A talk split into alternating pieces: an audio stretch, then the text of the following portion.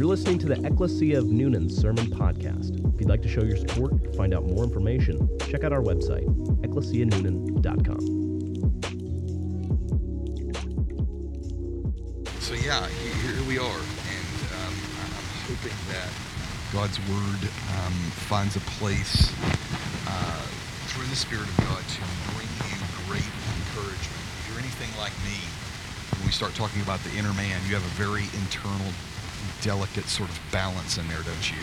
Um, uh, all of us tend to uh, get up in our feelings. Some of us are even ruled by our feelings. Uh, not that feelings are wrong. Emotions are a gift from God. God has emotions. You were made in God's image, and therefore you have emotions. But when, whenever we start talking about the inner man, it is uh, it, we always get the get the meddling in a hurry, right? Um, and so that's that's the goal is for God to bring you strength, right? Um, and sort of in a day where uh, human strength is championed, uh, the Christian worldview says that man is consummately weak in his inner being, and, and he's actually essentially corrupt in his inner being. Uh, but he's been given a new heart.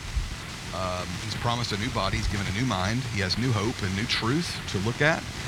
Uh, he's to live his life through a new lens. He has a different economy.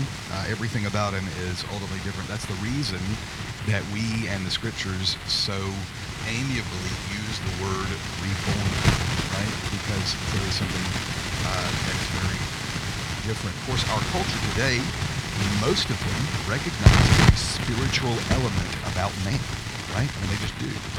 Uh, but what we found is rather than the distinct distinctly biblical or Christian worldview, we kind of found a hodgepodge of everything belief, right? That we just kind of put into one pot and stir it up, and out it comes, which is really no belief at all, right? We call it pop theology, which is short for popular theology. And as you well know, popular is not always true or right, right? The mob tends to be wrong a lot of times, don't we? And so today, the goal for you as a Christian here gathering today by God's commands uh, is is to be strengthened. You need to know that I love you as your pastor and pray for you regularly. Uh, and as for you today, what you learned uh, from today's message is not only are you to be praying, but specifically you learn what to pray. Uh, lots of times our prayers are just in name only. I pray for Rachel and Andrew, right? And that's all. Uh, rather than, no, I'm going to pray for Rachel and Andrew's uh, inner constitution, right? Their, their inner being, that you would, God, by your power, strengthen them and give them uh, all that they need uh, to live a life that's worthy of the gospel. Uh, and that's the direction that we're heading today. Let's read our text one more time before we uh, head off into explaining it today. Um, so Ephesians chapter 3, um, Ephesians chapter 3, verses 14 to 16. Uh, these are the words of God. For this reason I bow my knees before the Father, from whom every family in heaven and on earth is named, that according to the riches of his glory he may grant you to be strengthened with power through his Spirit in your inner being. May God bless the reading of his word. Uh, so, two points, really easy today. Uh, first point uh, for you note takers uh, is Paul prays for strength and power, verses 14 and 15, right? Paul prays for strength and power, verses 14 and 15. That's, that's what that uh, looks like. And of course, the second point, um, if you're taking notes in advance, is just strengthened with power, right? So, verses 14 and 15 is Paul's prayer uh, for strength and power, and then verse 16 is just the strength received. That's that's the idea, right? Um, so uh, the text says here, For this reason I bow my knees before the Father, from whom every family in heaven and on earth is named. Uh, if you'll notice, um, as Paul begins praying, uh, he is um, his mind. If you'll kind of trace his mind and where it's going, so he's saying, "I bow my knee." Immediately, the first place that his mind goes to is the grandeur of God, right? How big God is, and he sort of verbalizes that by saying, "From whom every family in heaven and on earth is named. So that's kind of how he calls it out. What he's trying to do is he's he's invoking the name of God as sovereign. That's that, that's that's what he's doing, right? So when you when you start naming names of these people belong to me, God's sovereignty, uh, or God as a sovereign, and as sovereign King and Creator, his his name is is there. Ezekiel chapter 18, verse four. Behold, all souls are mine. God said. Uh, the soul of the Father and the soul of the Son are mine, right? So, so God owns everything. That's what He's trying to get at here. Is that when He's bowing His knees, when He's praying to God, the first thing that comes to mind is that um, this is this is the God, the God. I mean, Paul lives in a, a, Roman Empire that is very Greek influenced, and there are lots and lots and lots of gods. There are lots and lots and lots of people uh, who think differently than he does about the God of the universe, and he's calling the one God Yahweh. Uh, Jesus, his son, is his name, and he's invoking his name, and he's saying, I bow my knees before them. Now, different people prayed in different ways, obviously. Uh, the posture is talked about here, right? So he's immediately talking about bowing uh, his his knees. And, and a lot of people, a lot of Jews, really, when they prayed, they stood up. A lot of people do that today. Uh, you could go into any given church today, depending on the tradition or the denomination, and you say, "Let us pray." And immediately, the first thing that they would do is stand up, right? Additionally, go to a lot of churches and they would say, "Let us pray," and they would just sit there and do nothing, right? Uh, equally, you could go into some churches and they you would say, "Let us pray," and they would immediately go to the floor there in the bench, as there's already a place ready for them to kneel there as they pray. So the question is: Is posture important? And the answer is yes. Uh, and of course, perhaps the physical posture is is not as important as the inner posture uh, and, and that's really what Paul's trying to get here when he's, rather than starting the prayer off with himself, he's starting the prayer off with God. This is who God is, right? I remember immediately after I came to faith in Christ in college, uh, one of my buddies, Jordan Thomas, who actually helped marry Cindy and I, did, did the ceremony almost 20 years ago. He took me into a room and he said, We're going to come in here and pray together. I said, Okay, great. This is awesome. And he said, except you can't thank God for anything, you can't ask him for anything. You just have to tell God who he is. And that was the most uncomfortable 10 minutes of my whole life. It was. I, I didn't know what to do. I, I had no idea how to pray to God immediately with, with no opportunity to ask, with no opportunity to thank, but just to tell God who he was.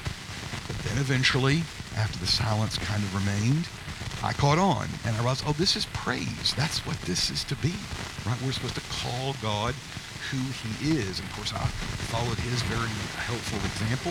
And that's exactly what Paul's doing here. Paul's calling the Creator by name. And he's saying, uh, this is whom uh, God, you know, this is God who is the Father of, of, of every single person on the earth this is the reason that I'm praying to him. Of course, what he's doing here is he's also invoking God as Father, right? The fatherhood of God, uh, which is maybe a doctrine that we don't talk a lot about. Uh, I think that fatherhood is extremely, extremely important, especially in our culture today. Let me just give you some helpful, maybe unhelpful statistics on on, on, on fatherhood. Uh, it, it, it, it goes like this. If, and what, what good are statistics sometimes, right? Uh, nevertheless, here is one. Uh, it, it is said that if a father and a mother stay faithful in church their whole life long, that there is a 75% chance that their children will also be raised in the same Christian spiritual devotion their whole life long. If uh, the dad only, if the dad only remains faithful in church and not the mother, uh, it goes down to 50%. So 50, there's 50% chance that this father's children without his wife and or mother going to church for extenuating circumstances. Uh, the children then at 50% are going to stay faithful, uh, faith in and love for Jesus Christ their whole life long. That number drops to 15%, not 50, not 50, but 15% if the mother only is in church. And of course, that's quite unfortunate because our churches are are made on a majority of women in this country. Uh, I think we're at 60 plus percent, right? And praise God for women. I mean, women play such a strong role in the New Testament. They are the financiers of the ministry of Jesus. They are the only ones at the foot of the cross. They are the primary witnesses of the resurrection tomb. They have massive importance. Even in a patriarchal day they're second class citizens, they are mentioned front and center. Nevertheless, for our, you know, they are, motherhood and femininity is not the subject right here, is it? It's the fatherhood of God. Right? And, and, and, and different ones of us have different thoughts about fatherhood, right? I have a very warm, uh, affectionate, uh, healthy view of what my earthly dad looks like, right? So it's not a struggle for me to look at God in that way at all, right? Uh, thought the relationship was never abusive. It was never toxic. It was always warm, loving. Um, and, and, so that's that's the reality. Everyone is not so, though, is it? So a lot of people do have a hard time finding God in his fatherhood biblically correct, which is all wise, all knowing, provider, a disciplinarian, who God the Father most certainly is, if you're his child, um, uh, who also protects and guides. Uh, a lot of us have a hard time with this, but this is the name of God that's invoked. This is the this is the this is you know from the big distraction from whence Paul has prayed and he started praying in verse 1 got distracted and there's this 13 verse long parenthetical statement that's happening here and now he picks back up in the prayer in the middle of that prayer what does he talk about immediately he's talking about uh, the sovereignty of God the grandeur of God the fatherhood of God the provision of God this is the person that he's talking to this is the um, this is the uh, name that he is invoking. Before we of move on to the next point here in verses 14 and 15, I, I just want to talk to parents specifically, if I can. Because of the fatherhood of God, and this is just kind of a practical application, because of the fatherhood of God, you never need to live under the delusion that you're going at life alone, right? And and, and, and, and that's that's what a father does, right? uh, particularly God the Father, who has said, you know, I, am I'm, I'm, I'm with you, for you, created you, sustain you, and uh, I'm with you all of your days, right? Um, I don't know about you, but the fact that my uh, that my Father is alive and loves me and is present means everything to me, right? And so when you pivot sort of to God the Father, you can tell uh, that that is that is equally important here. I think a lot of us feel like we need to be stronger than we are, right? We, we, we uh, want to be kind of an island. I think that's our American individualism taking over there. Uh, and the truth is, is that um, we are only strong as our next weakness. That's the reality. And, the Christian economy of weakness and strength is that, in fact, He is strong and we are quite weak. Uh, so let me encourage you before we move on. God is good, right? He's a good provider. He guides you through life. He certainly doesn't um, leave you behind. Um, and then, of course, he uh, begins asking, right? He begins asking here in, in, in, in verse 16. We're not going to quite head, head there yet, but he's, he's asking. He's picking up on this prayer in verse uh, from verse 1 now to verse 14 and he's asking. I think a lot of us um, maybe all we do is ask of god. Maybe all we do is thank of god. I don't know. Um, and i've said this before and i will say it again. I you know I, I teach theology to middle schoolers and so when i hear them pray a lot of the times i feel like many of them their prayer lives really haven't progressed much past five or six and they sound like they sound like very elementary, unfamiliar prayers. Does that make sense? Um, they are not. They're not really asking God for anything. They thank Him for the day. They thank Him for His mom and dad, and they pray that we have a good day and Amen. Does that make sense? So. Uh, you should feel comfortable enough to make your prayers with God as varied as any interpersonal relationship that you would have uh, asking is definitely a part of that. Intimacy is definitely a part of that. Praise and thanksgiving is definitely a part of that. Um, Jesus even says of asking specifically that you should ask. It's a good thing to ask. Um, and you should ask intimately. Uh, Matthew 7, 7 11 in the Sermon on the Mount says, If you then who are evil know how to give good gifts to your children, how much more will your Father who is in heaven give good things to those who ask him? Right? Of course, God's giving from his own stores. He's giving by his own definition of good, right? A lot of us look at things, we're like, this is not good, right? Um, and in fact, we have to give God the benefit of our doubts when we ask for things and trust that what He what He gives us is good, um, and that is quite important. Let's just talk about prayer for a second, uh, and, and, and how how important that is. You know, when you when you start studying church history and you start looking at the greats, um, particularly the Puritans as well, but even many of the reformers, uh, or even some of your own heroes in the faith, you ever notice that they pray like you know two, three, and four hours a day, right? And just wonder how how is that that they're doing that? And you know, no matter how far back you go, you kind of see these giants, right? I mean, Luther prayed at least two, three hours a day. How do these guys do this? And so let's just ask ourselves some logical questions. Do they have more time? No. Are they less busy than we are? Definitely not. We waste an exorbitant amount of time in culture, don't we? Um, but but it, it's it's what we call chronological snobbery to think that we're more busy than people who lived in those times, right? So what what I do there is why I go, well, they, they lived in godlier times. Not true. Not true, actually. So they were able to pray more because they lived in a godlier time. This, are you busy all the time? Yeah, I'm, I'm busy all the time too. This is good.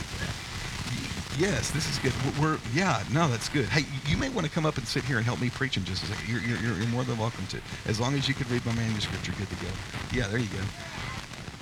So, um, there's there's lots of excuses that that we come up with about why we're not praying, and every one that I seem to try to manufacture when I start thinking rationally, I'm like, I'm just justifying things again, which is just our very sinful human nature, right? As to say, no, actually, the difference between me and these men and or these women, whatever Christian biographies we're reading, is they just they had a time that they were going to carve out, and that was their time. Does that make sense? Um, you know, I, I carve out plenty of me time in, in my week and so I think that that's probably what it is. It is a it is a dedicated time to have set hours in the day that will not be moved because as you know in our schedule we're going to move anything and everything right? We'll move heaven and earth in our schedule for ourselves at least or anything like me you you will. Uh, luther himself said that prayer is hard work. Uh, he actually said that prayer is much harder than preaching uh, which i find interesting. Uh, a principle for us to remember, and perhaps one for you to write down, is this. Prayer is not an interruption in the middle of your life. That's something that I think that you need to jot down and or keep in the beginning of your mind that prayer is not an interruption. Also, prayer is not a break in the middle of your human ambition. Prayer is your ambition. Does that make sense? I, would say we have, and I think many ministers would agree with me, uh, so that I'm not kind of demonizing my own class here, because I stand stand among them. Uh, we have a whole class of ministers who think that prayer is just a, an antiquated word. And in our sort of American success, they don't feel like it's active enough. It's far too passive.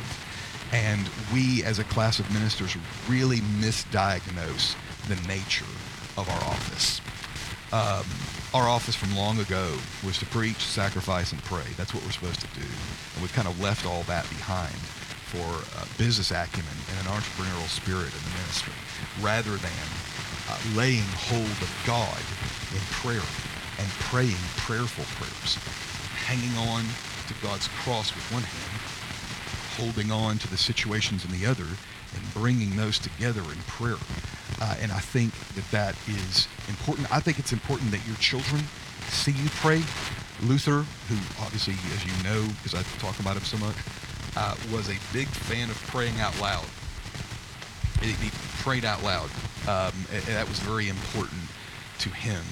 Uh, I'm not advocating that you pray out loud all the time uh, uh, because I, I think you probably pray out loud uh, you probably, if you're anything like me, you pray at work, right? I pray in the halls of the middle school, and that would be pretty awkward, wouldn't it? Um, nevertheless, we need to find our mode and posture and our message of praying, and we need to make it so.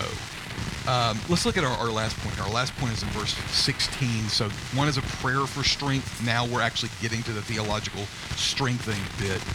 Um, and so this is what Paul is praying for. So we've talked about what Paul, what he's doing, and now he's praying to. Now what he's praying for. That according to the riches of his glory, he may grant you to be strengthened with power through his spirit in your inner being. That's a mouthful. There's a lot to that. Um, and we could unpack it, and we'll unpack it for a little bit here, but not for a very long time. First, first of all, let's just notice here, and don't miss this, that God is the giver, okay? And God is the giver. Uh, we've talked for many, many years that Christianity is a giving religion, it's a giving spirituality. For God so loved the world that he gave. This is a, this is a giving God. He redeems a giving people. Uh, but ultimately, if you'll notice here, it says uh, that he may grant you to be strengthened. In America, we think that we can determine and will ourselves to do anything that we want, and we are sorely mistaken. Sorely mistaken. We are incredibly dependent on a holy God. Now, by that statement, we're not vaporizing free will, right? That far to the contrary, human responsibility is rife throughout the Bible. But uh, if you're anything like me, you constantly need to have that reset button hit that says, God is the giver, God is the giver, God is the giver, God is the giver, right? Um, that he's he's the one who, who grants these things. Um, in middle school, uh, what a part of what we're doing uh, in, in the eighth grade is we're memorizing the entire book of Second Timothy, in addition to our daily studies in systematic theology as we go through Father, Son, and Holy Spirit. And one of the verses there in chapter 2 uh, says, in 2 Timothy chapter 2 says, correcting his opponents with gentleness, talking about the man of God here, that God, excuse me, God may perhaps grant them repentance leading to a knowledge of the truth. So, now when I became a Christian, did I repent of my sin? Sure. But both in the book of Acts and here in 2 Timothy, it says that repentance is granted. It's not drummed up It's out of the goodness of Him. Does that make sense? Uh, it, it, it is given. Uh, repentance is given. Here in our uh, in our text, strength is given, power is given, um, spiritual strength actually. Uh, the core of the inner man. Uh, another such place in the scriptures, and they are many, which talk about God being the one that gives. First uh, Corinthians chapter three, verse six. 1 Corinthians chapter 3 verse 6 Paul is speaking to his his rogue child the Corinthians and he says I planted Apollos watered but God gave the growth. So neither he who plants nor he who waters is anything but only God gives the growth. So when we say that God grants to you strength the the the emphasis is to be laid on the giver. It's to be laid on God. And of course you know, if Paul could give them strength, then he would just give it to them. But he's not.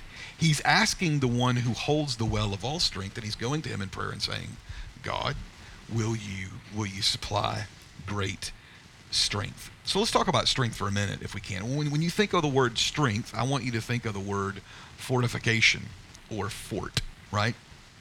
Um, uh, shoring up, right? Making sure that's that's that's really the idea uh, here. Um, you are called and commanded in Scripture over and over and over again to be strong, uh, and the command for you to be strong, and this verse saying that God grants strength are in no way, shape, form, or fashion at odds. Not at all. You are equally commanded to be strong, and God is uh, equally present and represented in this situation in as much as he grants us strength. 1 corinthians chapter 16 uh, verse 13 1 corinthians chapter 16 verse 13 be watchful stand firm in the faith act like men be strong. That's the esv that's not a paraphrase right? Be watchful stand firm in the faith act like men be strong. Uh, Colossians chapter 1, verse 11. Colossians chapter 1, verse 11. Uh, being strengthened with all power according to his glorious might for all endurance and patience with joy. Of course, the question is who is the source of strength? And the source of all of our strength is the strong one, the one who made time, the one who made space and matter and material, though he himself is immaterial. Uh, he's the one who made strength. He garners strength for you, he supplies it with the psalmist when we say, My soul melts away, Psalm 119, strengthen me according to your word. We pray those prayers to God in Psalm 119 because we know that God is the deep well of strength. I don't know about you, but the human condition many mornings wakes up down, melancholy, dark, in despair, listless, no direction, not sure where to go. That's the reason that the psalmist said, Pray in the morning, incline my heart to your word and not to selfish gain, right? Um, and, and, so uh, when we wake up in the morning, uh, it is important to pray prayers of strength and for strength. And of course, it's very important, might I add, to not spend your morning navel gazing uh, about your own situations, but make your focus Christ.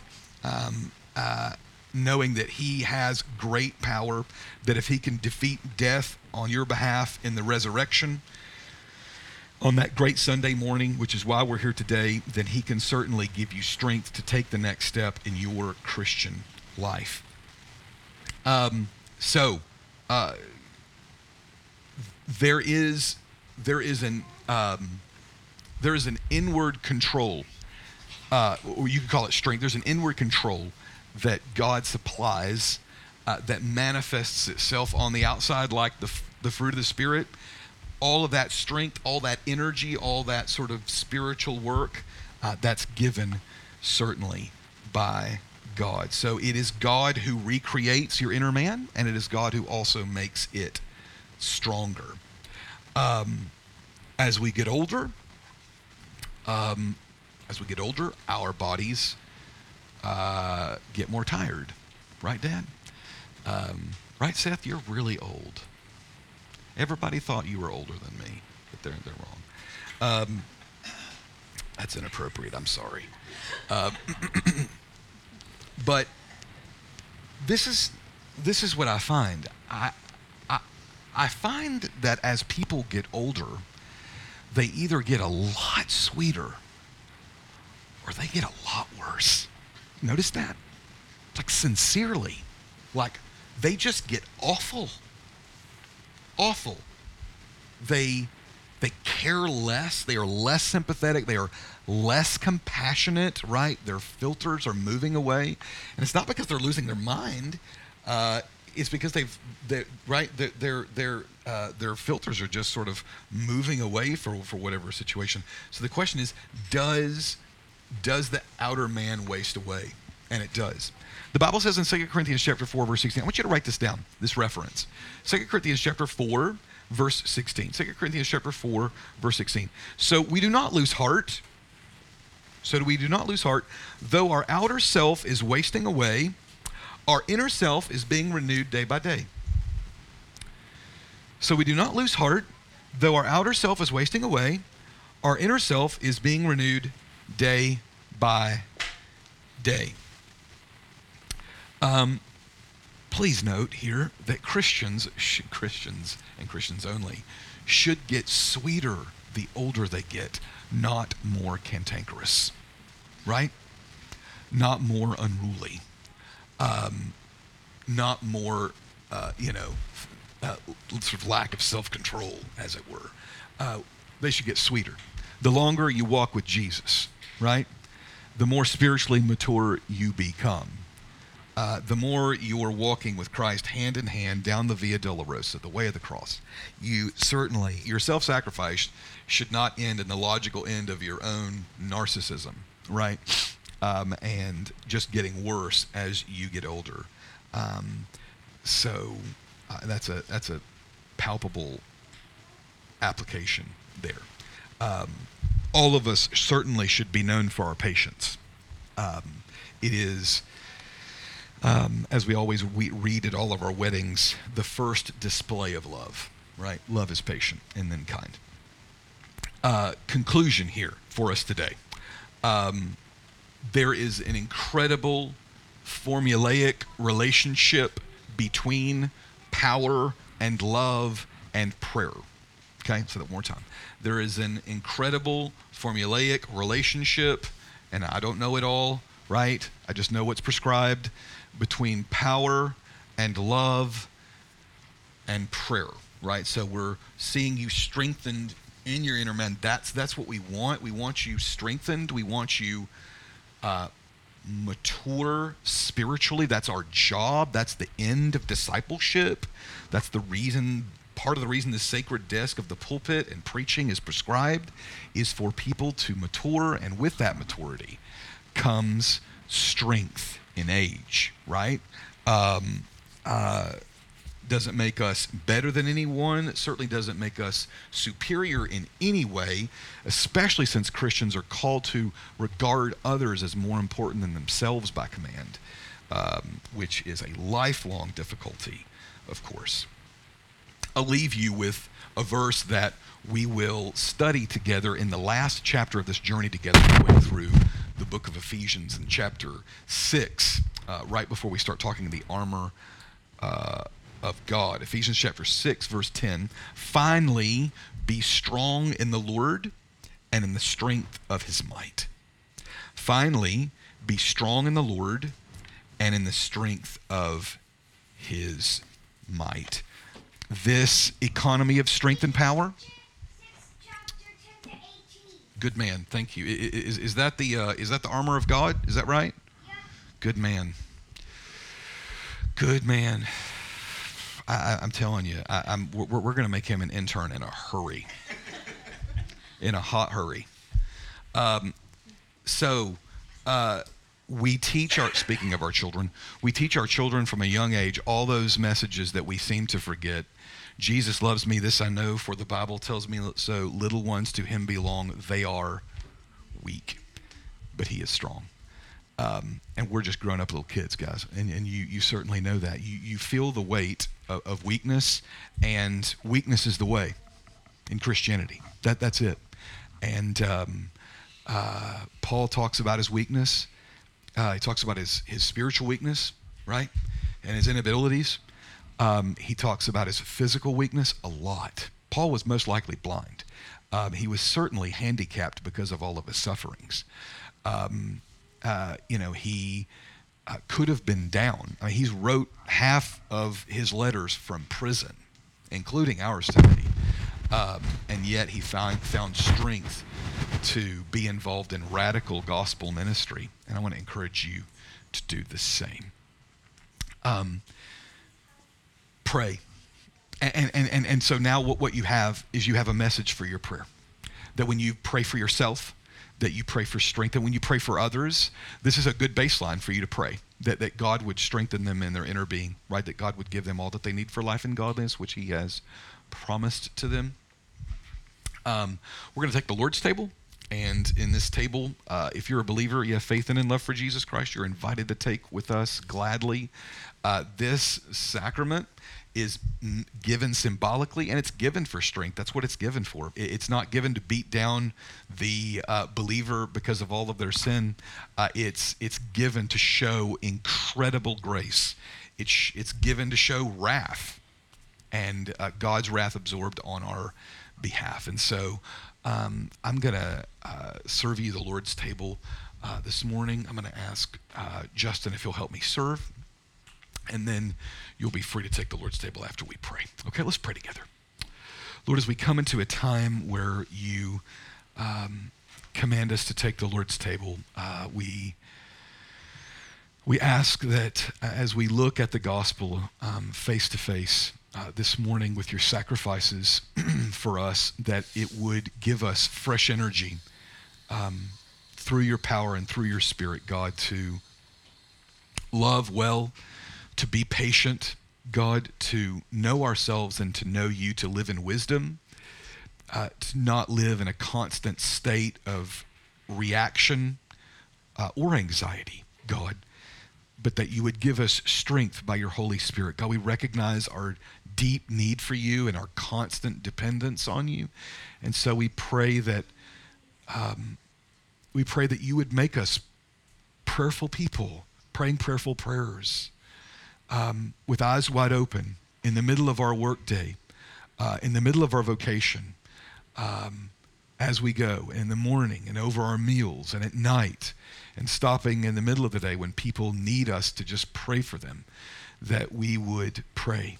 God, we also turn our, our eyes to you and we thank you, Jesus, for constantly interceding for us and advocating for us to the Father um, uh, in love, God, being our great Savior and our King. So we thank you for praying for us, Lord. Uh, we love you. God, we thank you for your presence here. We pray that this would um, honor you. And we pray these things in Christ's good name. All right, you're free to take the Lord's.